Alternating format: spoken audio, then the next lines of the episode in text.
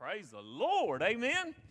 Woo! That was wonderful. Man, thank you, Father, for your presence in this room. Come, Holy Spirit, come. He's here. Amen. He's here. He's inside of you as a believer. And uh, man, thank you, Rich Band, for leading us in that wonderful time this morning, man, taking us to the throne of God. Well, hey, I want to add my word of welcome to our guests today. It's so good to have y'all uh, with us today, and it is a special day. Uh, and uh, for several of our guys and their families, uh, we uh, are uh, ordaining. Uh, we're ordaining four of our men that have served the past year under our Deacon Watch Care Ministry. Deacon is one of, or the deacon office is one of the two biblical offices that we find in Scripture that God gives us, and how He structures His church and the leadership of the church. And so the deacons. Um, are one of those offices, the elders, the other office. And so today we're focusing on those that have served uh, in our deacon ministry. And it's amazing because we've been in a series. Uh, we kicked off the beginning of the year with a series, Beyond the Garden. And so we're going to continue that series. What's cool about that is how the message today uh, fits uh, so in line with what we're doing today. Uh, in the message um, of, of, the life of Noah uh, that we're going to be looking at. And so, uh, Beyond the Garden is our series. Today's sermon title is Walking in Grace. And so, if you have your Bible, you like to look along in it or your uh, iPhone, iPad, whatever the case is, we'll have it on the screen too. So we want Scripture all around you. Amen. Uh, and because uh, it's the Word of God we hide in our heart that we might not sin against God. Uh, and so Genesis 6 will be our main uh, text today where we'll be looking at the life of Noah, but then also uh, the Spirit is uh, given, given me Ephesians chapter 2, verse 8 through 9, and this ties together so beautifully uh, and then we'll read Matthew 24, the words of our Lord about the times of Noah, in just a little bit. But I want to do a little bit of recapping real quick, uh, especially for those that haven't been able to, to be with us, and then to remind the ones that have so that we get these takeaways in us. We kicked off the first week and we went to the garden with Adam and Eve, our parents, uh, and uh, we talked about learning from our parents' mistakes, that it's very important that we learn from our parents' mistakes. And the takeaway was every man is responsible uh, for his own sin sin, but only one man can remove sin. Amen?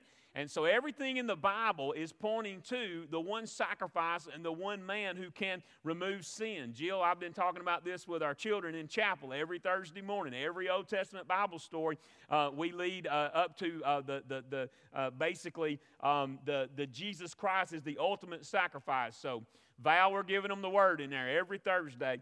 And um, and so, uh, but, but, but trying, to, trying to get them to where they can see that Jesus is the only uh, sacrifice and the only one who can do for them what even uh, their parents can't do, their teachers, or even Pastor Toby, that Jesus is the only one. And then we looked at their son, the first son ever born uh, and, uh, on earth, and that was Cain. And we looked at Cain, uh, and the takeaway there was what's truly in your heart will affect you and everyone around you. And that's what we talked about last week. And we see that Cain had so much opportunity and possibility and could have been in the place of God and could have seen the plans of God and the, the future that God had for him, but instead he chose to follow his own selfish ways and own selfish desires, and that's a matter of the heart that we must protect. Um, and, uh, and not be selfish, but rather be selfless as Jesus Christ himself modeled that for us. And then today's takeaway is this simply this is walking in the grace of God is the key. Everybody say key it's the key, thank you, to spiritual victory. And that's what we're looking at. And so I want to challenge our uh, three candidates that are with us today. One of our fourth ones could not be with us today, but Ricky Michael is here, and uh, Kenneth Harris is here, and Bobby Sylvester is here. And can you let their families know and friends how much that you're grateful to have them with us today? And um, these guys, I can testify, I've watched them grow in the Lord over the past several years, uh, but especially over the last year. And so it's a, a blessing to have them uh, come along and to serve, serve our Lord with them. And they're an absolute uh, blessing to us. And I just see God's hand all over them. Their testimonies are enough to make me want to cry. Uh, and uh, so I encourage you to, uh, to, to get to know these guys better, but they have a heart uh, like the Lord when it comes to serving. And so, men, I do want to challenge you that you have been set apart to minister the grace of God. That's, that's what we're called to do. And if we're going to minister the grace of God, we must walk in the grace of God. And so God gives us a wonderful example of Noah doing this in such a hard, hard time. So if you will, look at Genesis chapter 6. Here's where we find today's text in the life of Noah that I want to zone in on. Uh, and I want to zone in on starting, let's see here. Look at Genesis chapter 6. Let me get there. We've got it on the screen uh, for you as well. And so, Genesis chapter 6, uh, we find our place where the, the earth has been um, corrupted with sin. Uh, and then I want you to um, look at verse 8, okay? It's the closing of a section after all the wickedness is talked about, but I want to settle in uh, on Noah here, picking up with 8 and then move to verse 9. It says, But Noah found grace or favor, your translation may say, in the eyes of the Lord. And then if you look down uh, in verse 9, uh, it goes basically down to the description uh, of what God told him to do in building this boat. And what you've got to remember is there was a tremendous amount of faith being displayed in the life of Noah with what God told him to do. Why? Because the people had never seen it rain. And so, uh, you know, uh, if you've seen rain, it would still even be a test of faith that you believed it was going to rain so much that it was going to cover all the highest peaks around you and the highest peaks of the earth and that it was going to destroy everything. But that's exactly what God told Noah that it was going uh, to do. And so, in all of this wickedness, God gives him this instruction to build this ark. And so we see we see what Noah what he was challenged with, and I want to read it because you'll see what was going on in his life. It said, "These are the generations of Noah. Noah was a everybody say righteous." A righteous man, blameless in his generation, Noah walked with God.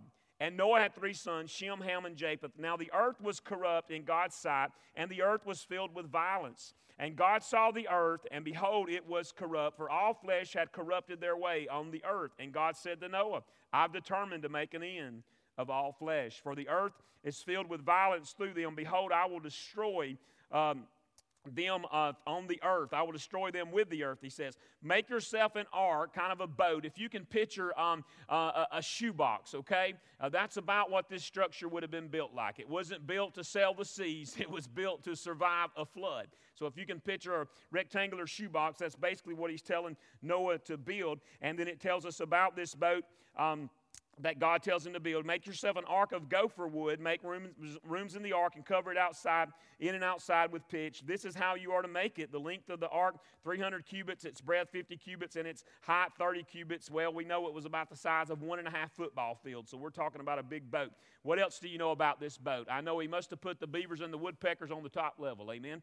And, um, so I may not know everything about it, but I do know that. Make a roof for the ark and finish it uh, cubit above, and set the door of the ark in its side. Make it with lower, second, and third decks. For behold, I will bring a flood of waters upon the earth to destroy all flesh, in which is the breath of life under heaven. Everything that is on the earth shall die. Verse 18, and I will establish my covenant, very important, the Abrahamic covenant that God established with him with you, and you shall come into the ark, you, your sons, your wife, and your sons' wives with you. And of every living thing of all flesh, you shall bring two of every sort into the ark to keep them alive with you. They shall be male and female. Now, some may say at this point, well, that's kind of uh, not very merciful of God to invite others into that. Noah had been preaching, Thus saith the Lord, and inviting these people in and out of their wicked ways, and warning them that God was going to send this flood. So, our merciful God, the Bible says, Psalm says his works are over all the earth. And so he, he had done that. He had shown his mercy, but many, the, the wicked refused to listen to him. And so he said, uh, verse 19, and of every living thing of all flesh you shall bring two of every sort into the ark to keep them alive with you. They shall be male and female, of the birds according to their kinds, and of the animals according to their kinds, of every creeping thing of the ground according to its kind. Two of every sort shall uh, come into you to keep them alive. Also take with you every sort of food that is eaten, and store it up. It shall serve as food for you and for them. Noah did this. He did, everybody say, all. Boy, it's hard to do all that God commands you, isn't it?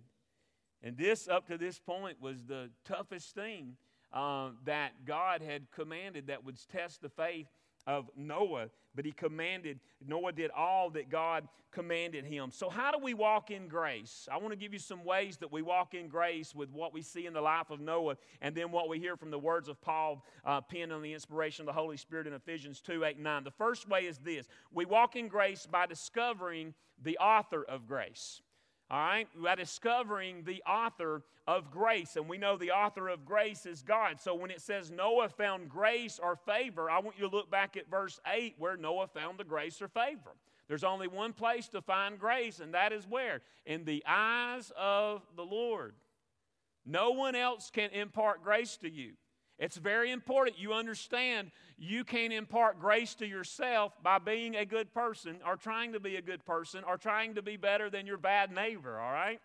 And, uh, and some of you may say, well, I don't have a bad neighbor. Well, you may be the one that everybody's talking about, all right?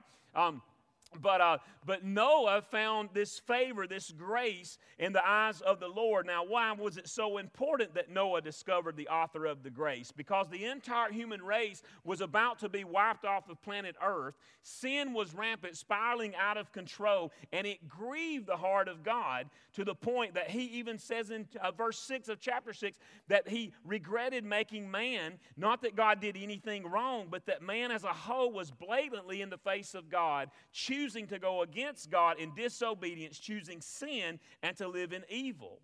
But thank God for Noah. Noah, it, and I hope you get this, it's, it, it, it was not Noah that brought righteousness to himself, it was Noah's response to the righteousness of God being made known to him. Do you get that?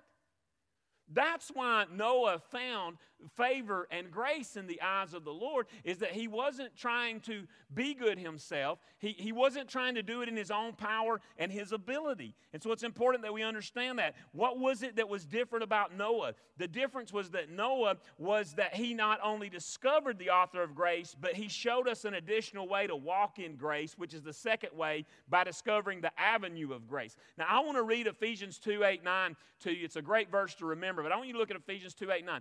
For by grace, everybody say grace. For by grace you have been saved through faith, and this is not of your own doing. It is the, look at this, the gift of God. What does that mean? It means, and God constantly reminds me of this, I absolutely bring nothing to the table. I bring nothing. I'm so glad when I stand before God that I'm going to find grace and favor not because of my pedigree, not because of my church attendance, not because of my giving record, but because a man named Jesus, the perfect sacrifice, died on my cross and bore the wrath of God against sin. Whew.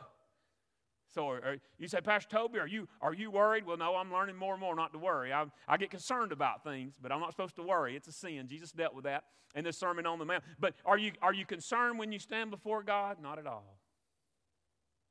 Not at all. Why aren't you concerned? I don't say that struttingly. I say it because God, when God looks at me, because of the grace applied to me, uh, and because of His uh, favor on my life, He can't help but see the perfect Son of God. now, now, think how foolish it is for somebody, and most of the people in our country today, in the world in general, when they think about standing before God, are going to bring up their goodness in the face of God, Almighty God, a holy God. You're going to substitute yourself for his son? How foolish.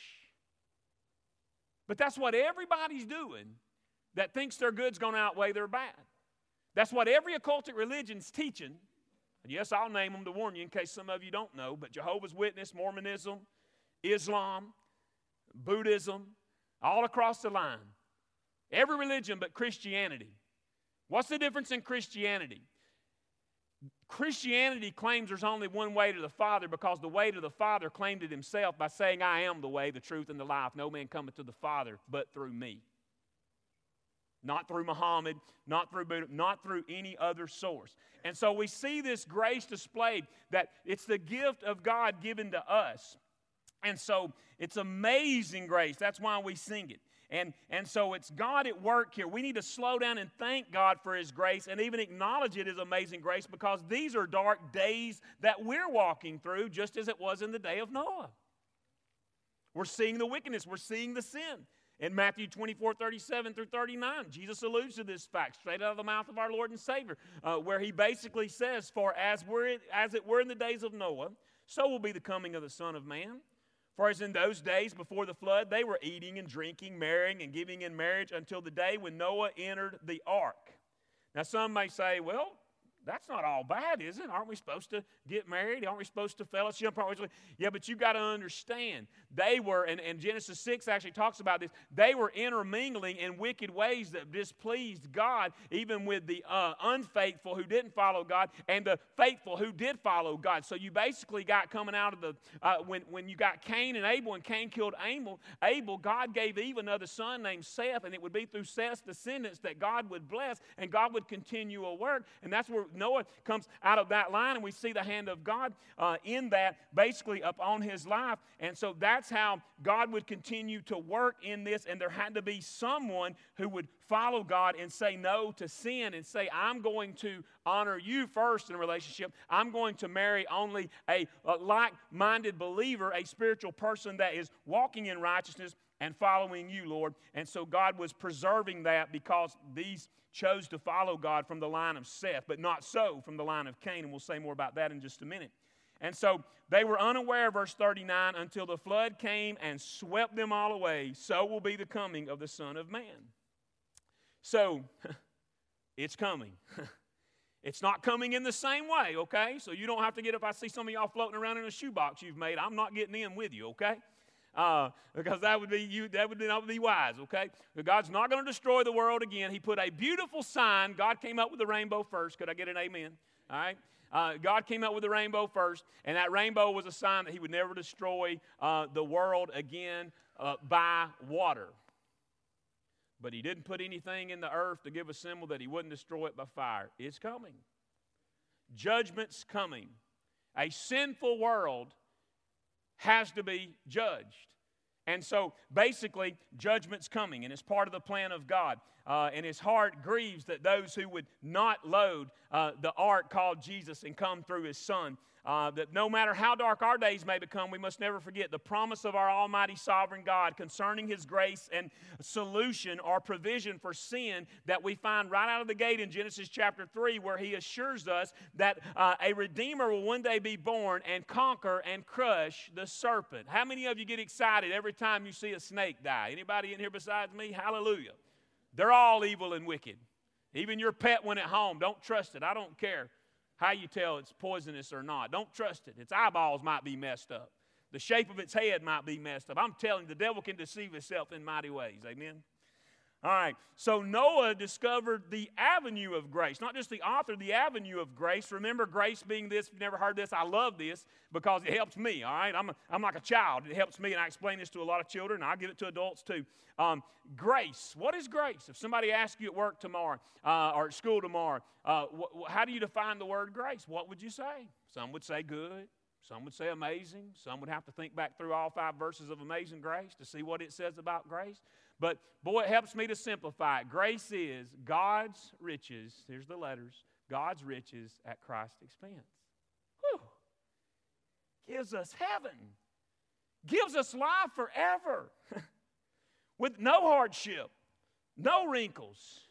And somebody's about to shout right here, no need for fasting. Could I get an amen? All right.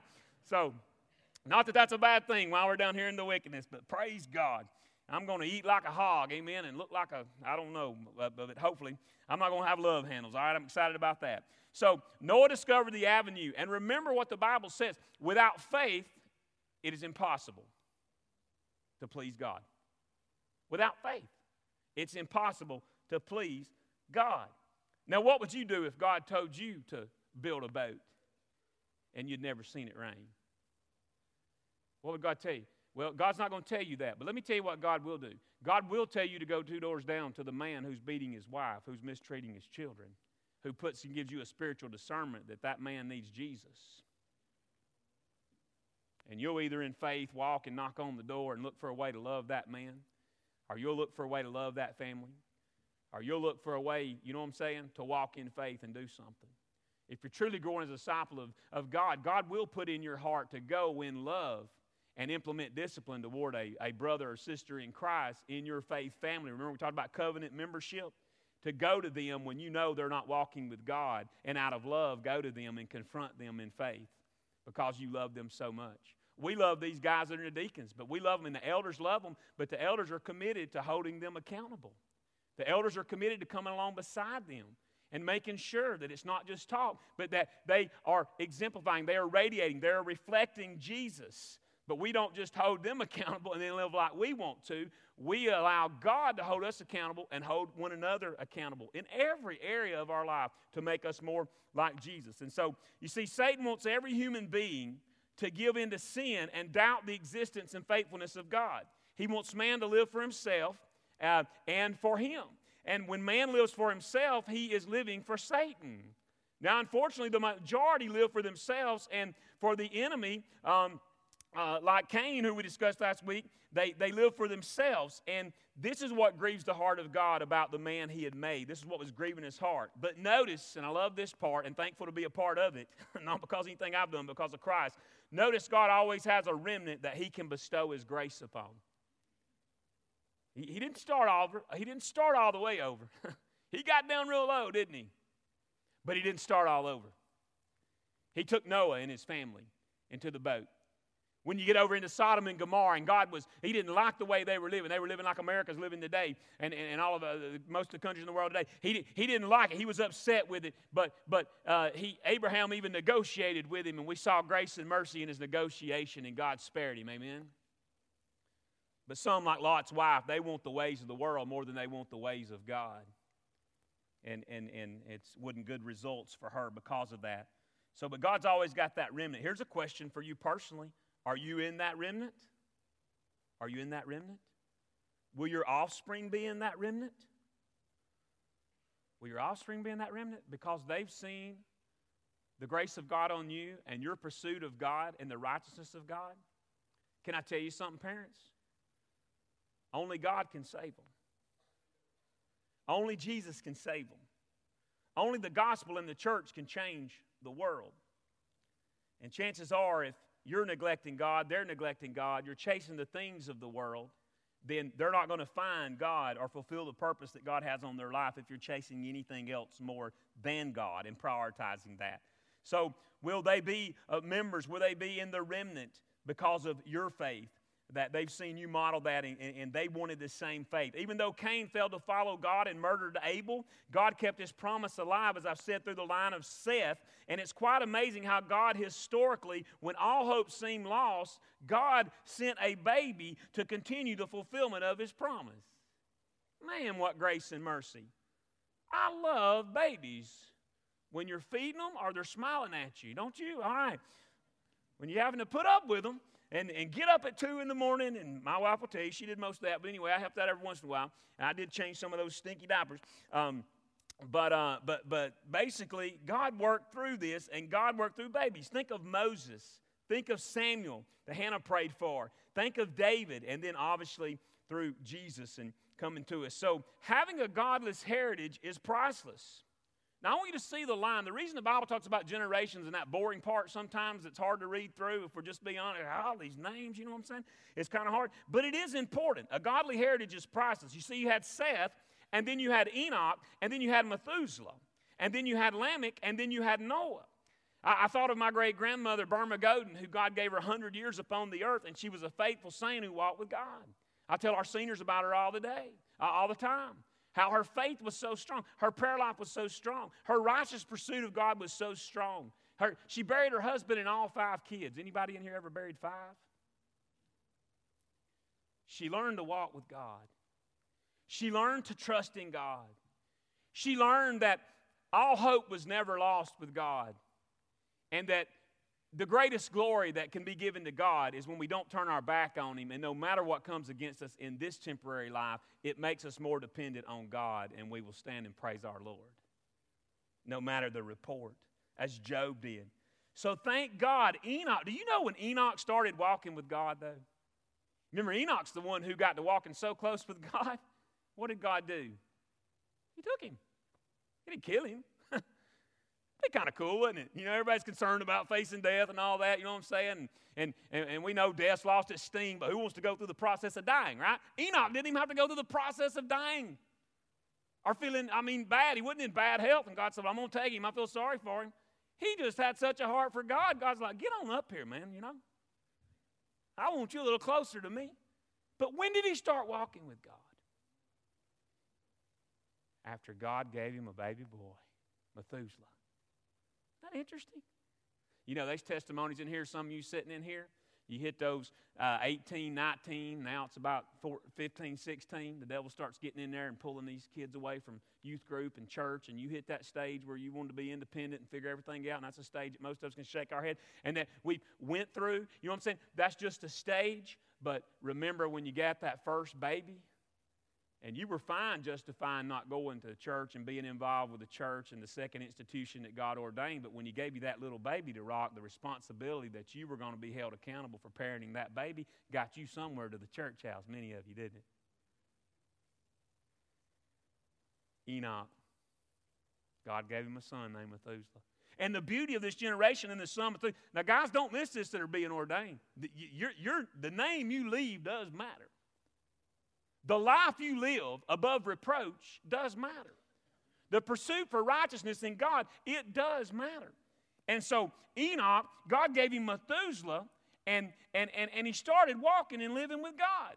And so the grace of God was extended through the last day of Methuselah. Remember, Methuselah was the oldest one to ever live. That's why people say, You looking old as Methuselah. If somebody told you that this morning, you look right back at them in the spirit and tell them it's National Hug Day, and you just hug them, all right?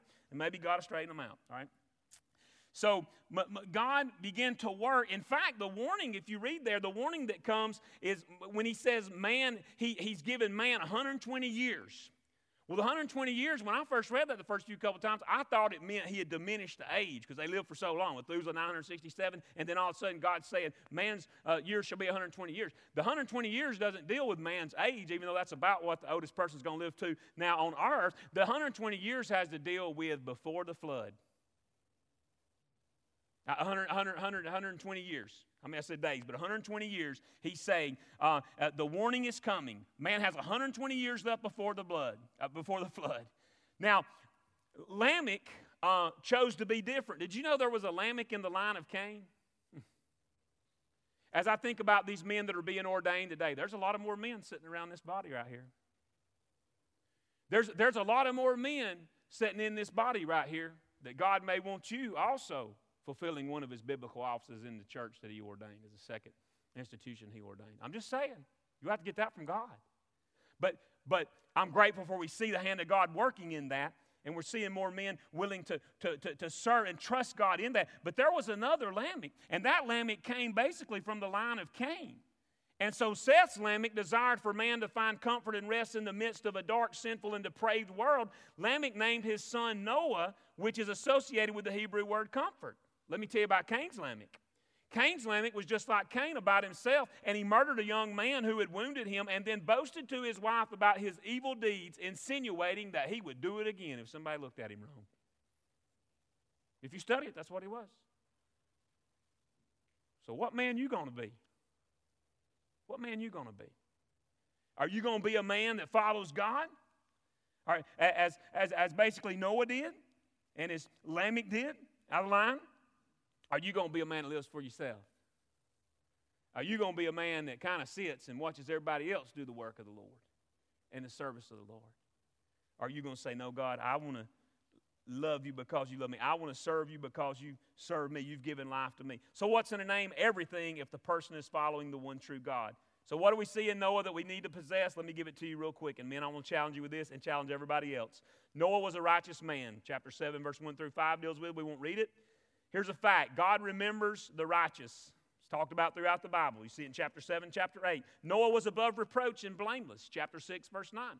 That's one of the qualifications that we'll read in just a moment. Noah's walk matched his talk. He walked with God in faith. The most dangerous thing you can do for your children is to talk one way about God and live like the enemy or live for the world during the week and live a hypocritical life. It's the number one thing you can do to push your children away from God. It does not mean, though, that God can't intervene and still work in their life, but the chances are few and far between, and it's going to push them out of road that they'll be responsible for for choosing. But we need to walk and uh, live above reproach. He was blameless. His walk matched his talk. His faith demonstrated, I love this one. Noah's faith demonstrated fruit. His faith in God inspired his work for God. Don't let this sink in. I want some of y'all to really let this sink in.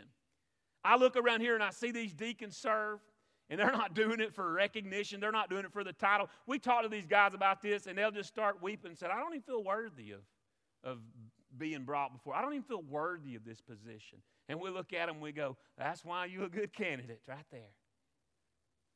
Because you got a heart of humility. And, and, and you got a heart like Christ had that you come not for people to serve you, but you come to, to, to serve and um, rather than to be served, as Jesus said in Mark 10 45. But his faith in, his faith in God inspired his work for God. And so I see this in deacons. I see it in other teachers. I see it in people coming along and preschool workers helping Miss Cindy with preschool and, and, and taking serious showing up on time and taking serious being there to greet that guest family, taking serious in loving those little ones. And with Alicia in the children's ministry. And I'm like, man, God, I, uh, you know, uh, I'm getting discouraged. How they keep going? You know what I'm saying? And, and it's just like, and sometimes we all have our moments, but then I look back and I'm like, look, people served. Noah served God because his faith in God inspired his work for God. He wasn't doing it for people. He was doing it for God. Amen? So if you're really going to serve the Lord and realize you're a minority in the majority of the Lord's church because everybody else wants to more do what they want to do and the things of the world, you're just going to have to always go back to you're not doing it for man and you're not doing it for applause. You doing it, as Colossians 3 23, 24 says, you do it unto God, not as unto men. Amen? Because you're doing it for God. And so his faith in God inspired his work for God. I mean, I'll be honest with you. I feel a little bit ashamed up here to tell you sometimes about my discouraging days when I look at Noah taking on this project and building this big old boat and never seeing it rain. I'd be like, I mean, I ask God a lot of times, Are you sure? You ever ask God, Are you sure? You sure, Lord? And I don't know. If he told me what he told Noah, I, I might have had to repent for calling him crazy. You know what I'm saying? And um, and um, so his fear, listen to this, not only his faith in God inspired his work for God, his fear of God led him to worship the one true God and love him with all his heart, soul, mind, and strength. Now, me and candidates, I want to I want to give you this right here, 1 Timothy 3, 8 through 12. And I know you know this, but this is what you've been held accountable for over the last year. This is what the elders and the laity, brothers and sisters in Christ, will look for in your life. Deacons likewise must be dignified not double tongued, not addicted to much wine, not greedy for dishonest gain. They must hold the mystery of the faith with a clear conscience and let them also be tested first. That's why we do watch care.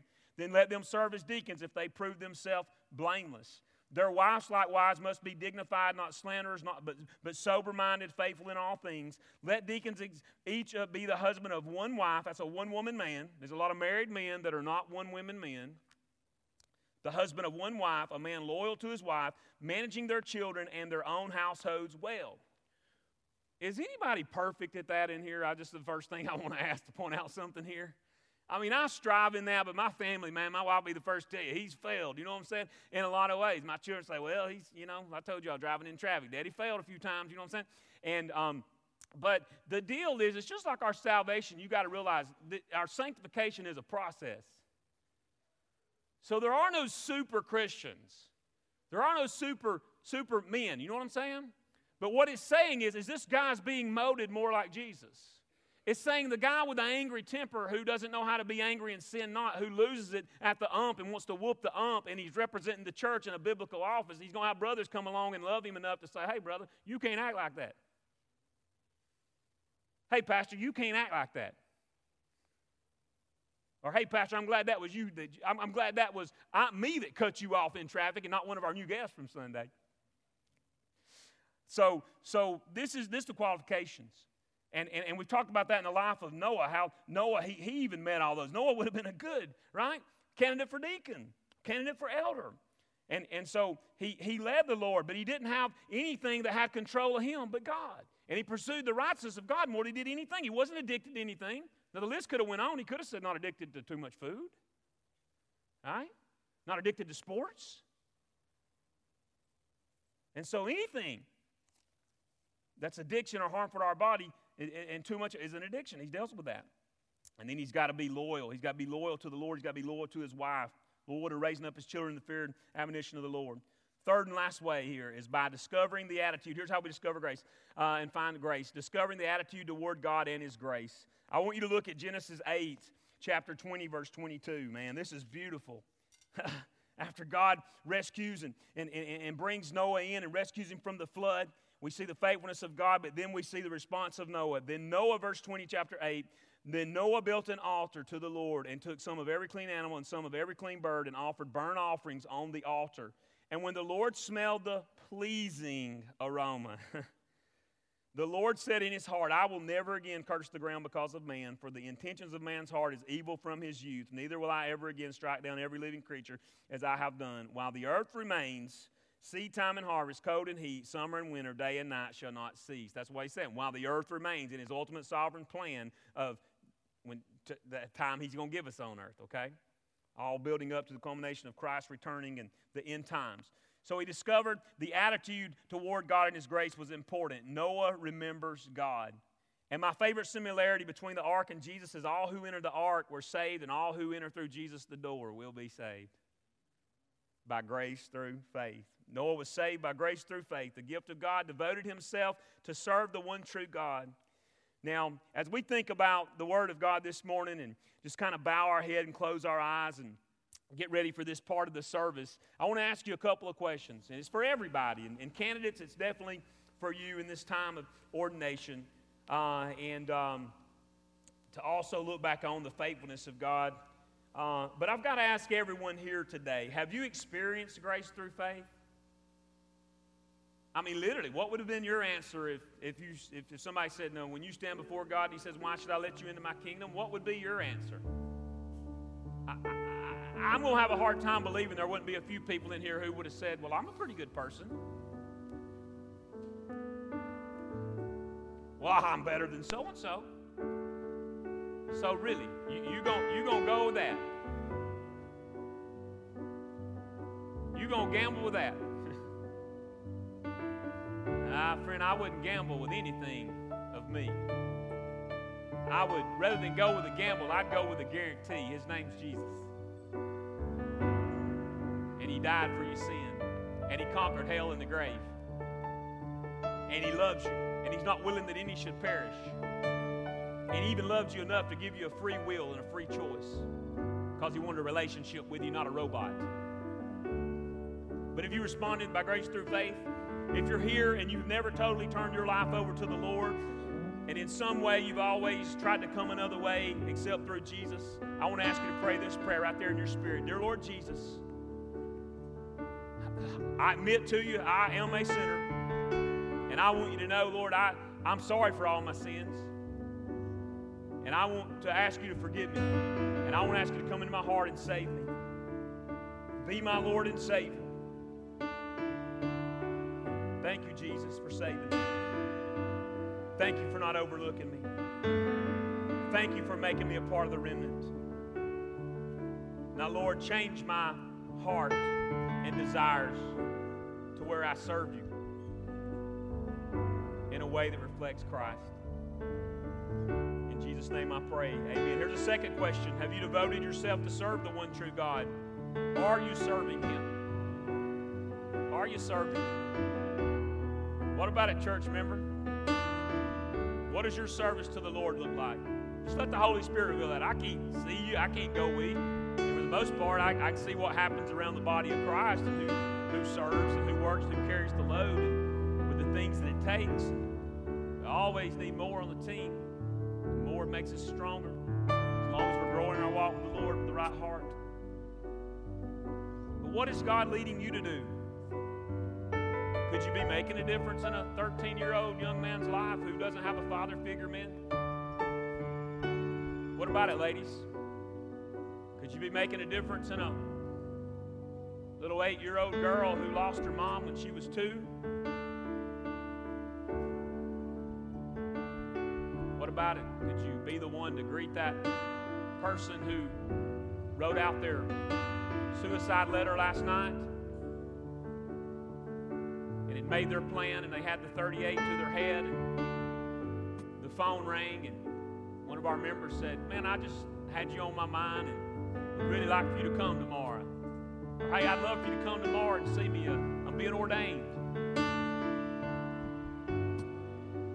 Would you be willing to serve and say welcome and love on that person to where the devil's lies can be refuted, that there's no God, there's no true love of God.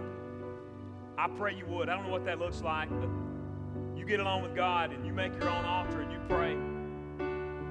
This altar's always open as we move this time into our candidates coming forth and laying hands on them and praying for them.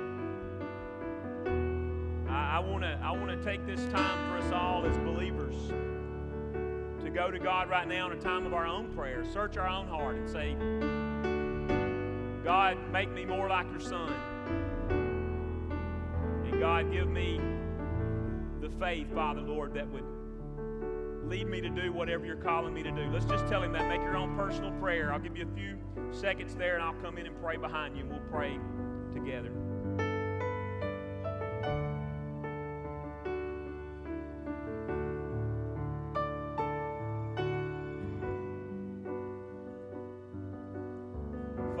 You are you're just too good to me, God, personally. God, I pray I don't ever get over the fact, Lord, there's that six-year-old little boy, God, in a single wide trailer, God, Morgan County, God, you you love me. Even in living in dysfunction, God, and abuse, Father, you love me, God. And you showed me, God, that I could not save myself, And that I, I should take my sin serious, God, even as a child, God, and, and die to my sins. So, Father, thank you for extending your grace to me, Father.